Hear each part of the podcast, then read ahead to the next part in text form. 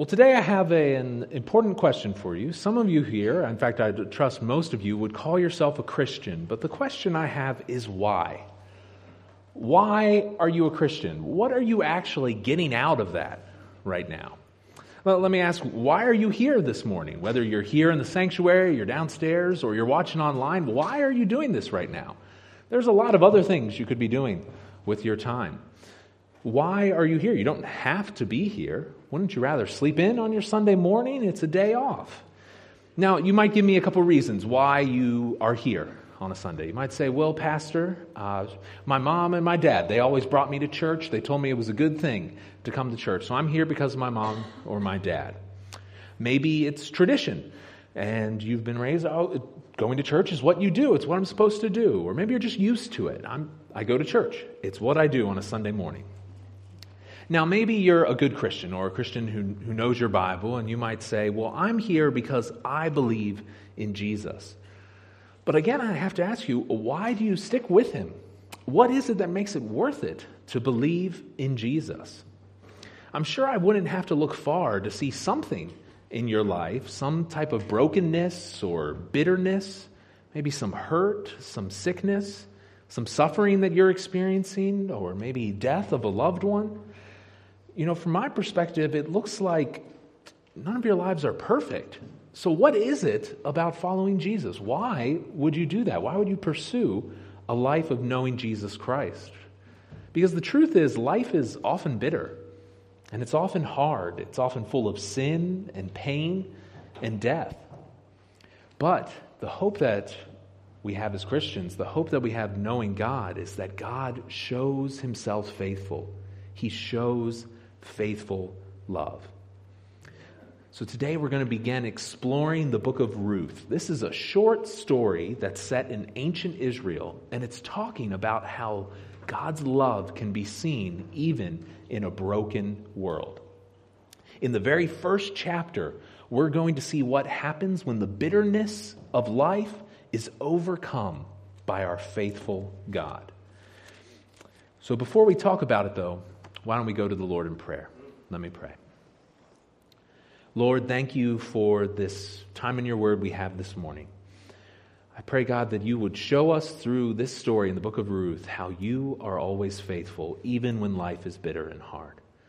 May we persevere knowing that you are in control and that you are good, and that we can rest in your faithfulness and love. Lead us, then, God, to faithfully choose you, to choose a relationship with you, to choose to embrace knowing you and living for you every day. Thank you that we can do this because of the person that Ruth is, the book is looking forward to, the person of your son, Jesus Christ, descendant of that woman and the one who we are saved by. God, I pray that we would be focused on him and we see our lives in reference to what he has done for us. It's in Christ's name that I pray. Amen. Now, if you're normally here at Shore, you know I like to have us read the scripture.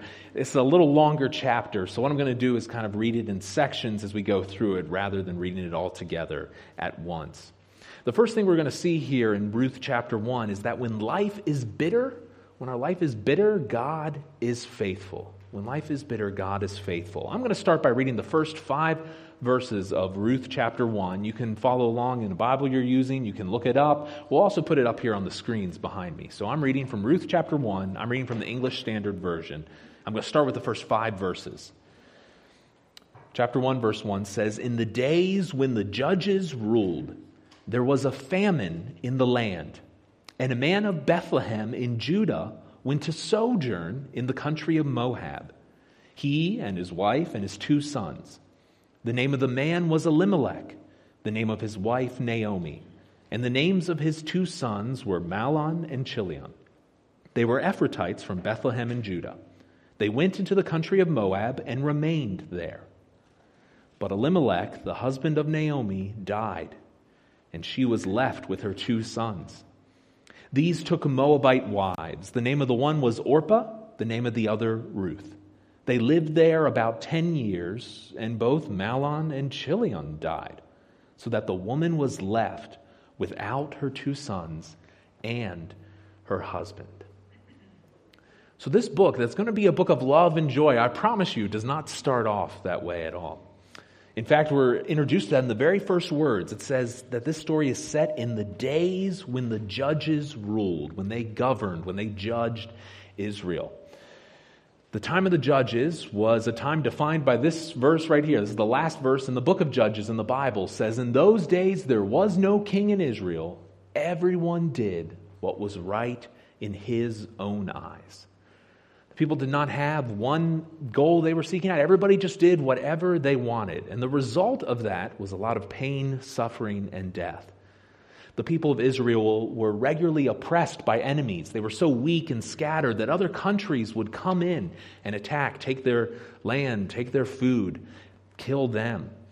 And when these oppressors came, the people would struggle, they would suffer, they would say, God, help us. And God would raise up a deliverer known as a judge, normally a military leader. So this story is set during this time, and that all these other countries are coming and attacking God's people. It's not a good time to live in Israel. When is it? Probably sometime around 1100 BC, give or take 100, 200 years. Our story is based on a family that lives in the town of Bethlehem. Bethlehem. In the Hebrew, this word means house of bread or food. It's this little small town in Judah, the house of bread, the house of food, but we're told that there is a famine in the land. There is no food, there is no bread in the house of food. Now, this famine is probably from a drought, but as God's people were rebelling against him, as they weren't living the way God had them lived, he was also sending famine and judgment on his people. It was a warning light to him. It was saying, You're not worshiping me, you're disregarding what I'm saying. I'm sending this famine so you can return and come back to me, to a right relationship with me.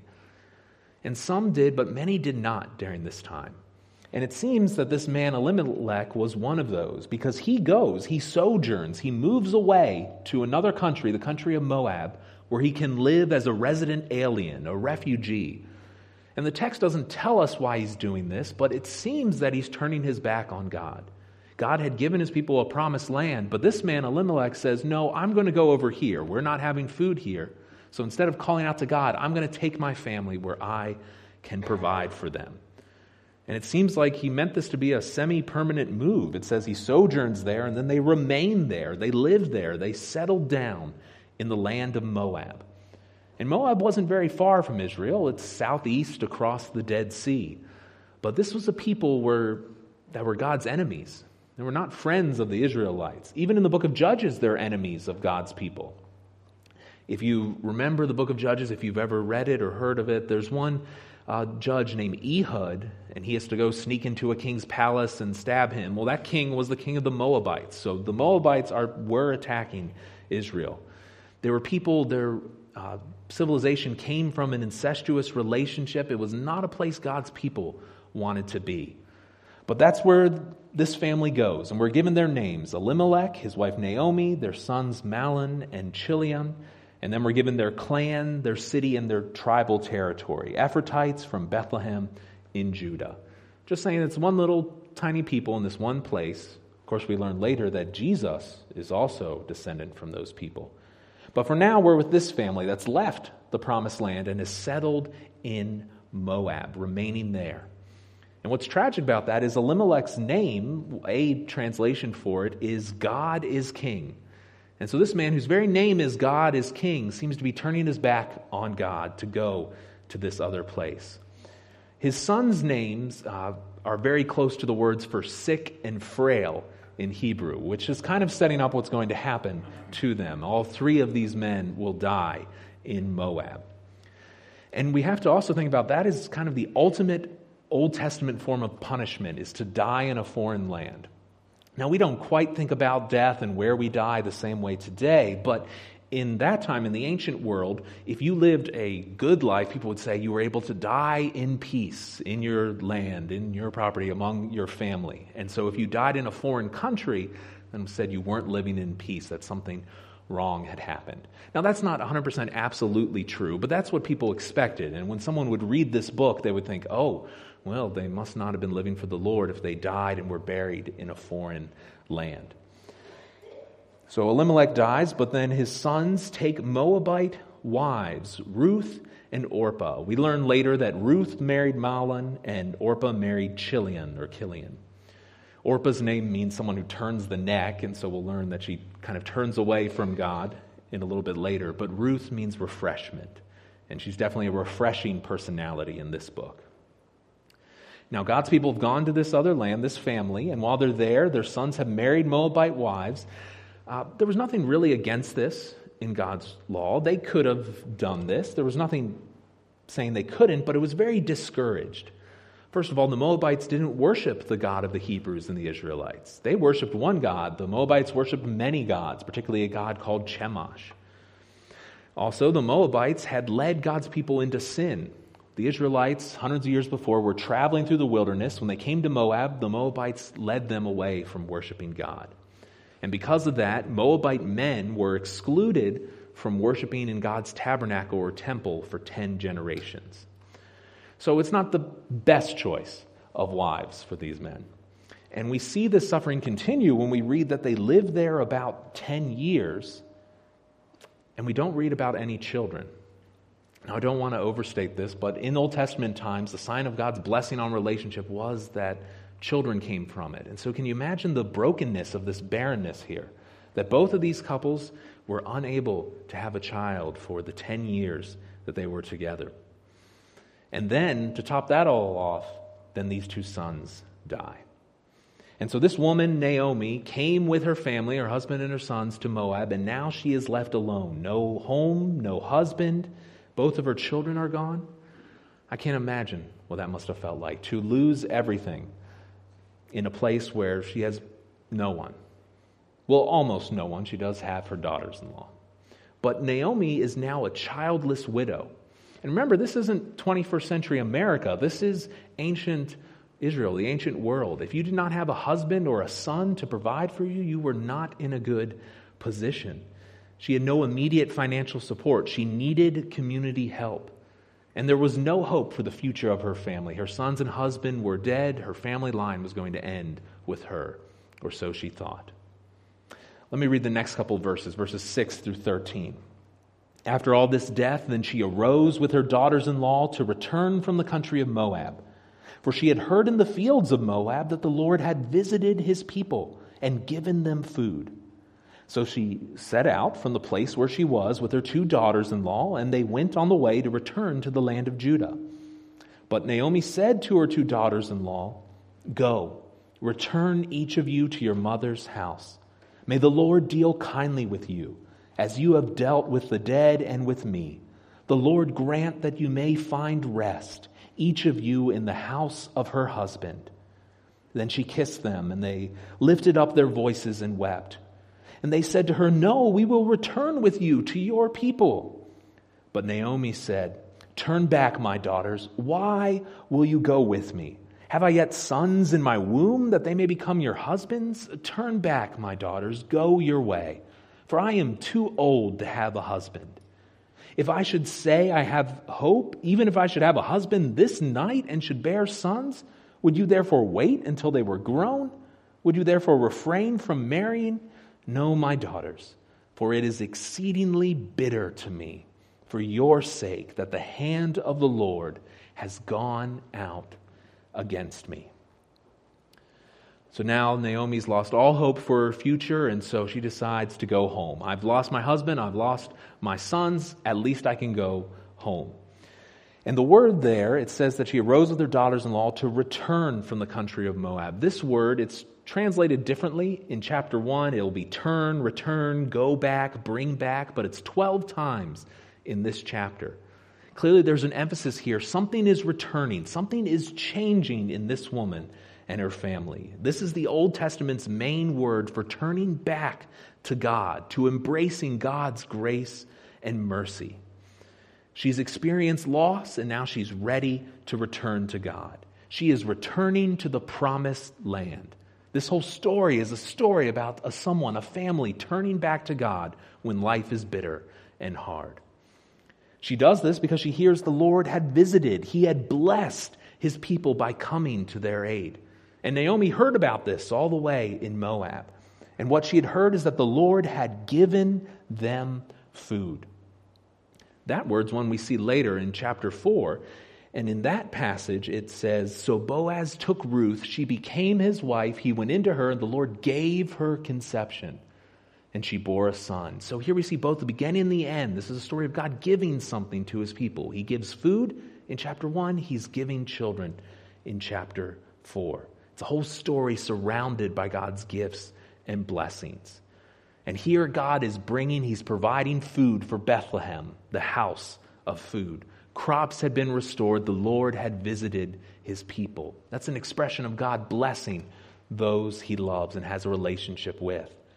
In the book of Exodus, it uses that phrase this way The people believed when they heard that the Lord had visited the people of Israel, that he had seen their affliction, they bowed their heads and worshiped.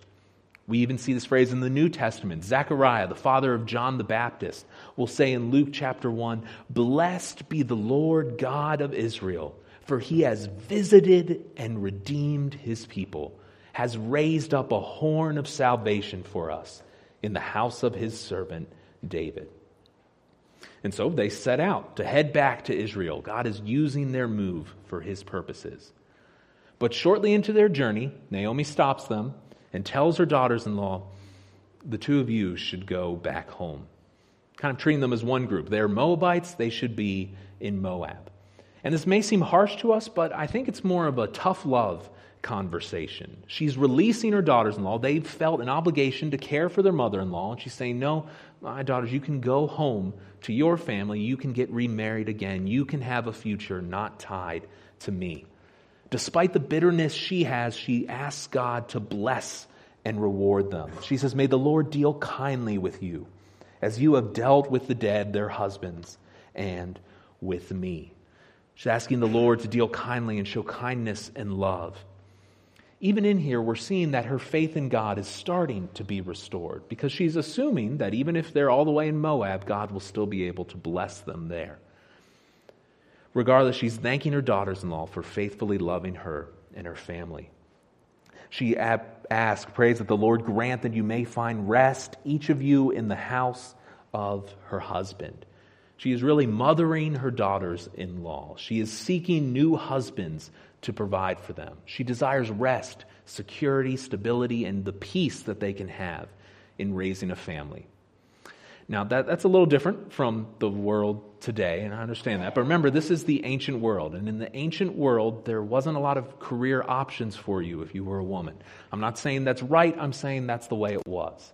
The only real option you had was to be married and to have kids, have a family to provide for you. So that's what Naomi's seeking for her daughters in law. She's saying, you, you can go, you can be married, you can still have someone to provide for you.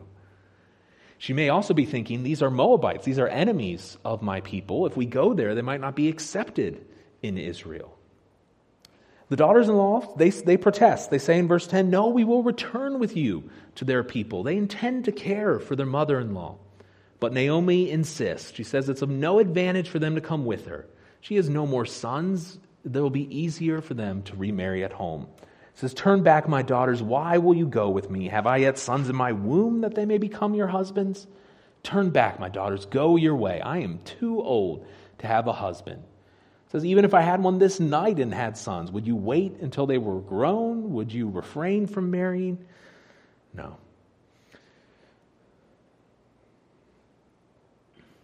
Ruth and Orpah, they would have to wait a long time if they were going to try to remarry. And Naomi knows that she cannot conceive.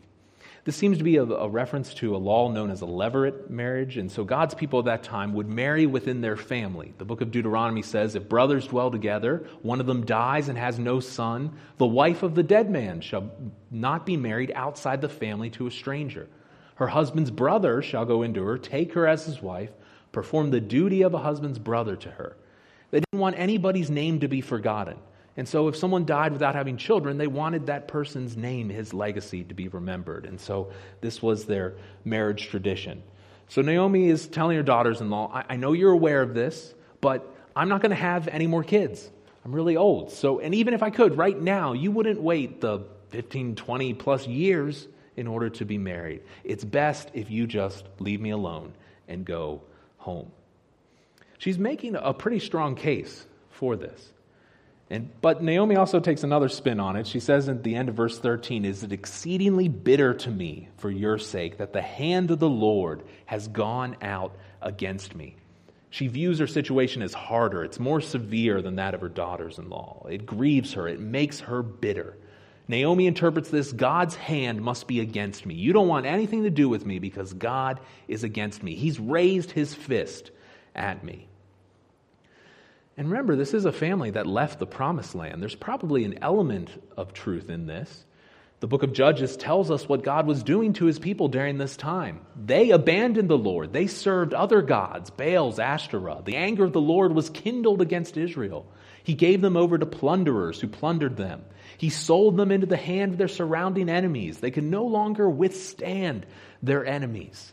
Whenever they marched out, here's this phrase the hand of the Lord was against them for harm. As the Lord had warned, as the Lord had sworn to them, they were in terrible distress. As God's people are rejecting him during this time, God's bringing this punishment and judgment not to wear them down and destroy them, but so they'll return and come back to him.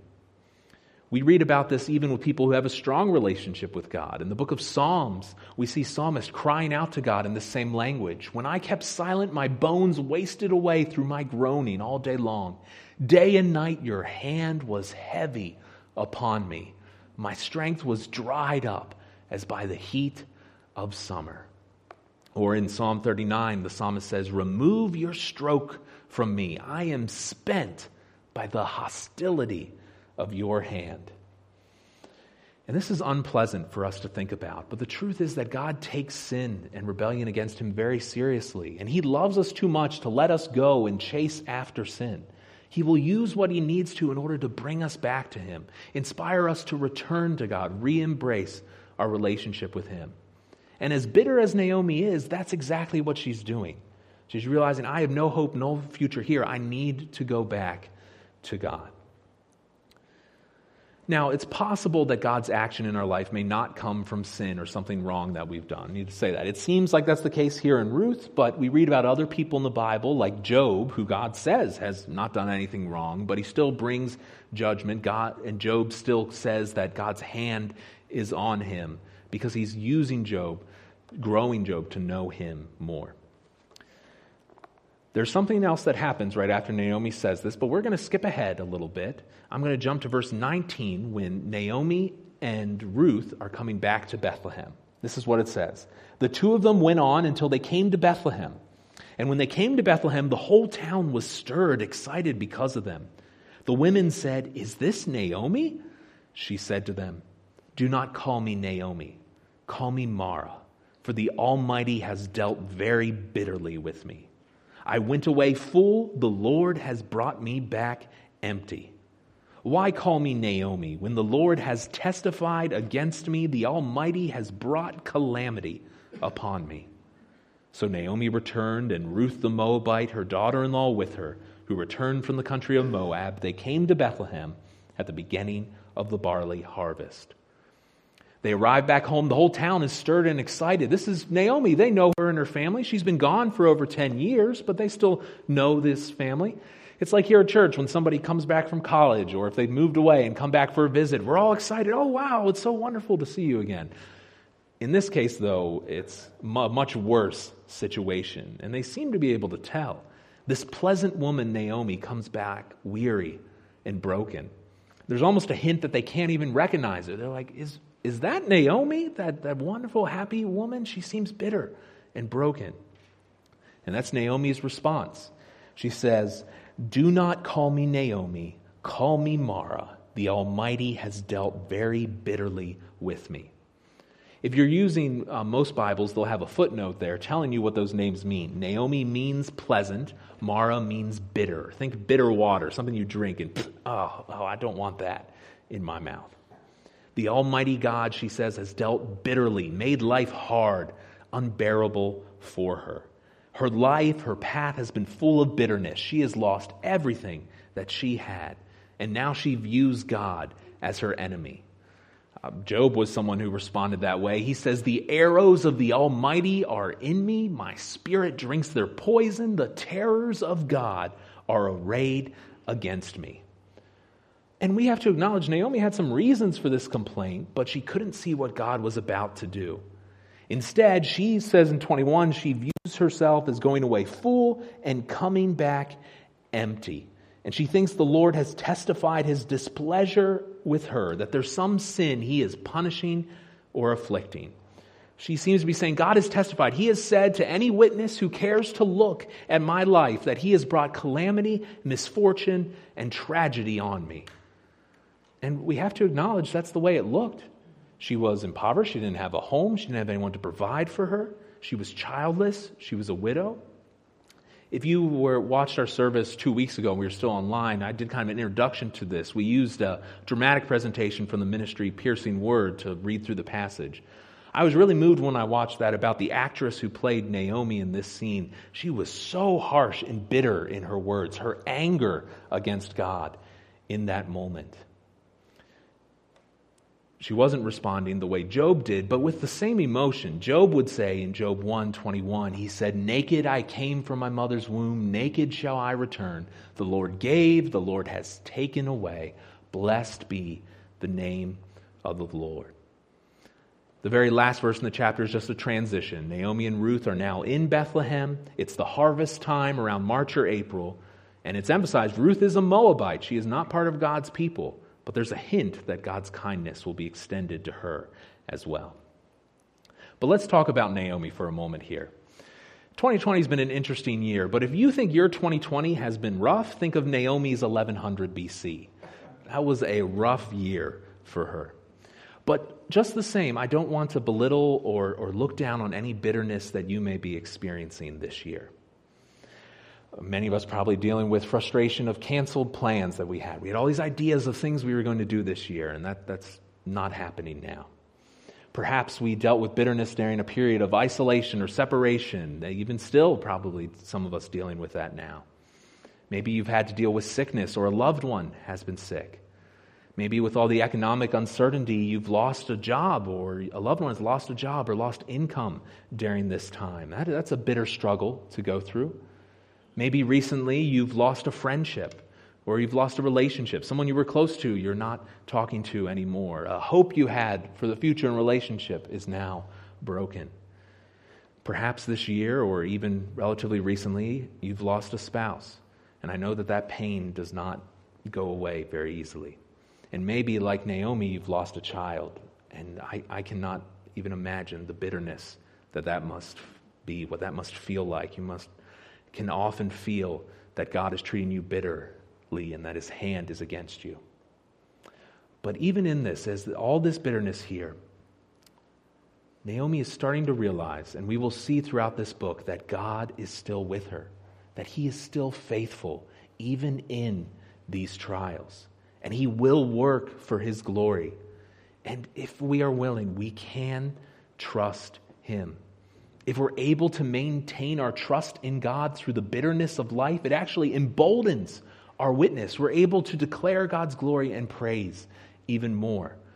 Through what we suffered, we can see someone else and say, I went through maybe not the same thing, but something very similar to that. Let me tell you how God was faithful to me in that situation. But I realize being able to say that, that's something that takes time. That's not something right away in the moment when the bitterness is fresh that you're able to do. Naomi's words here are, are almost shocking to the ears. She is describing her relationship with God as saying, The Almighty has dealt very bitterly with me. Now, as good Christians, we may think, I don't think we're allowed to say that to God. But I, I honestly think this is an honest reflection of Naomi's heart. This is what she is feeling in that moment, and she's not hiding or pretending. She's saying, Right now, I have a very bitter relationship with God because of what I've suffered.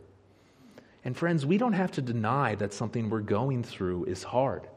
We don't have to pretend that we're okay when we're not okay. We get no bonus points for looking good on the outside.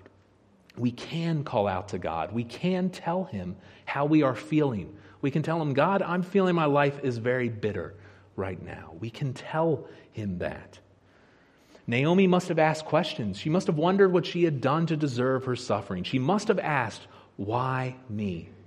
Friends, that's a question we can ask God. I'm not saying that we should stay there. I'm not saying it's okay to believe that your whole life, but we can ask God, say, God, I don't understand what's happening. Help me to understand.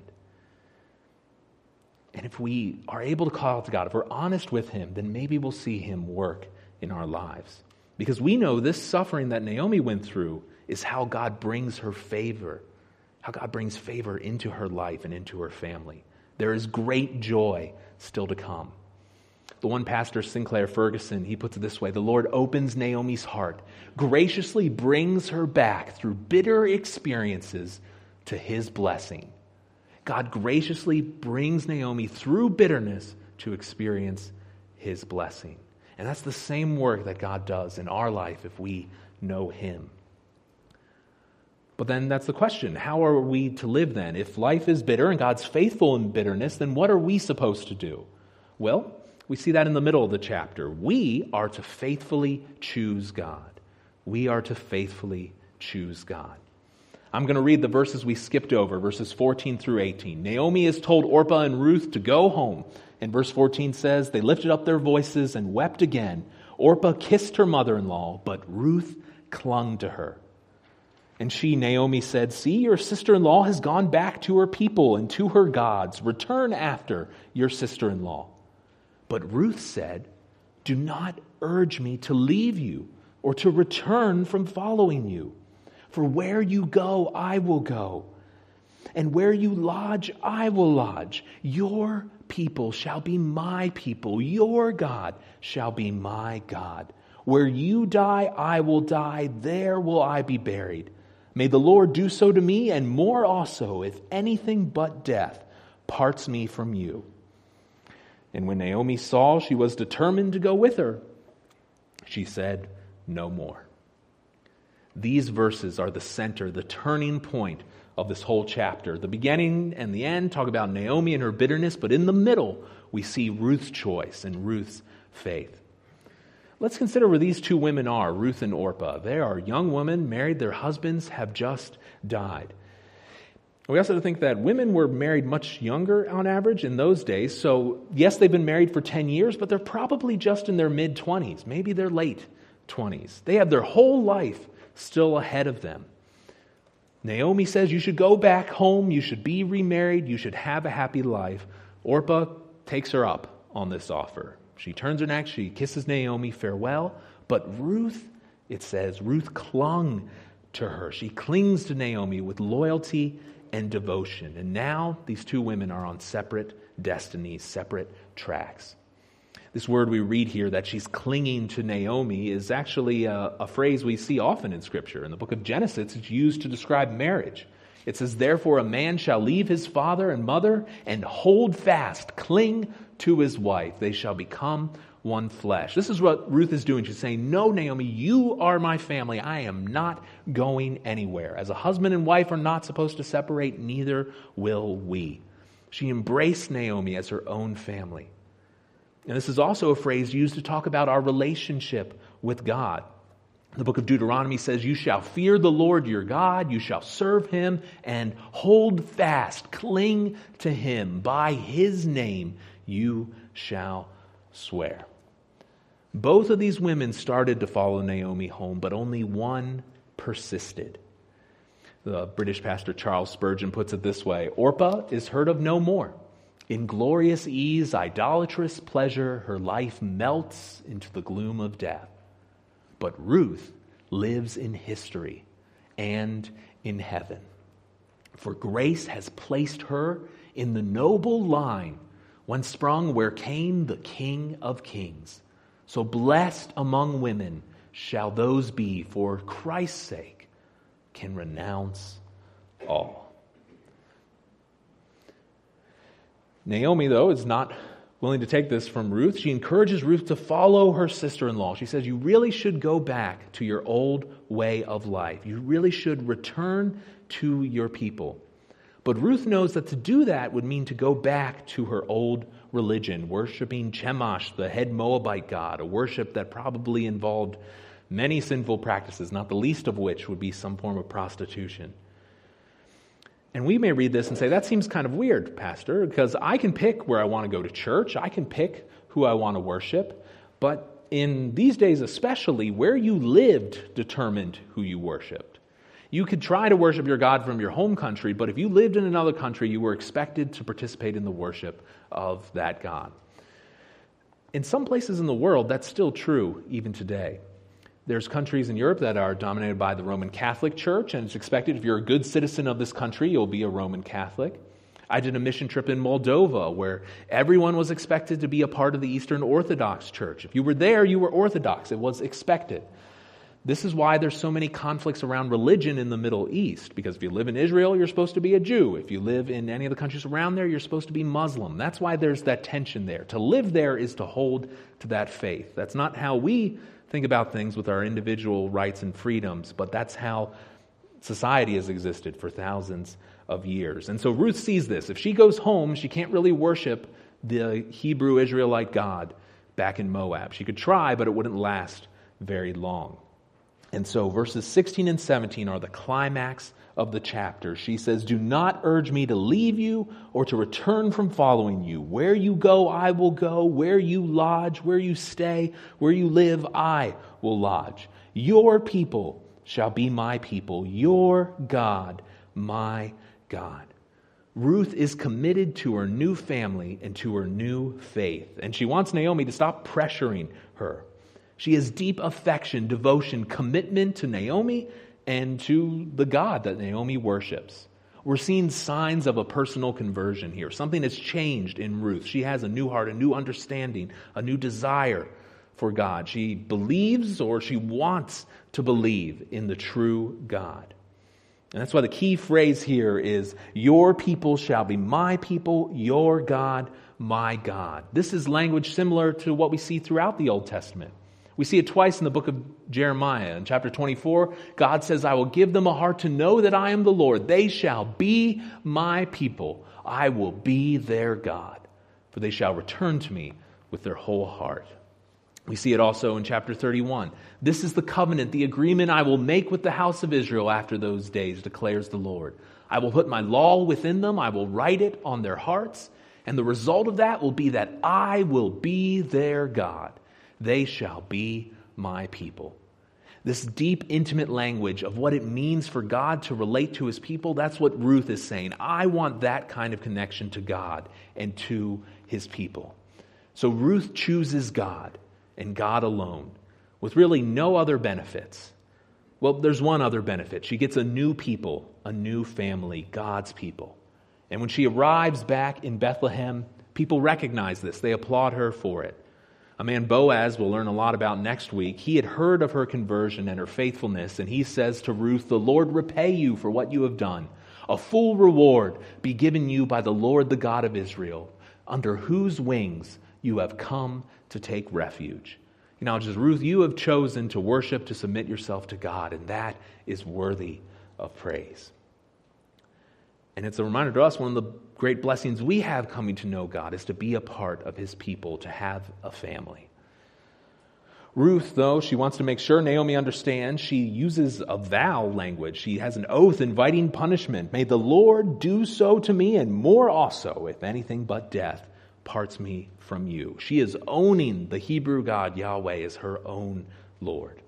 And this would have been a great encouragement to Naomi. Think about it. She had just lost her husband, her sons. She's about to lose her home for 10 years, but Ruth is still choosing her. Their relationship is not broken. She has a committed family member. And so when Naomi sees Ruth's determination, she's made her mind strong, her mind set on what she's going to do, then she allows Ruth to accompany her. Now, Naomi doesn't encourage her because she knows their life will be hard, but maybe she's just left speechless by what Ruth said. So, as we talked about Naomi a few minutes ago, I'd like to talk about Ruth for a minute. I'm a little confused when I read this. Why would Ruth decide to do this? There's no apparent benefit that she's getting to, by choosing to follow Israel's God. Again, Pastor Charles Spurgeon said, It's one thing to love the ways of the Lord when all is fair, and quite another to cleave to them under all discouragements and difficulties. Naomi has just painted a not very appealing picture of God. Come and worship Israel's God. He makes my life bitter and he punishes me all the time. Sign up today. Ruth doesn't, I don't think she has a reason to want to join with that. So, what is going on? Why would she decide to worship this God? Did maybe she heard enough to come to realize that maybe the God of my in laws is the one true God? Had Ruth heard the stories about what this God could do? We don't know, but what we do know is that she was more willing to suffer following the true God than to stay home and live in comfort and ease worshiping a false God. That's a powerful choice because she had to abandon every base of security that there existed in the ancient world. She had to forsake all hope of having a permanent home.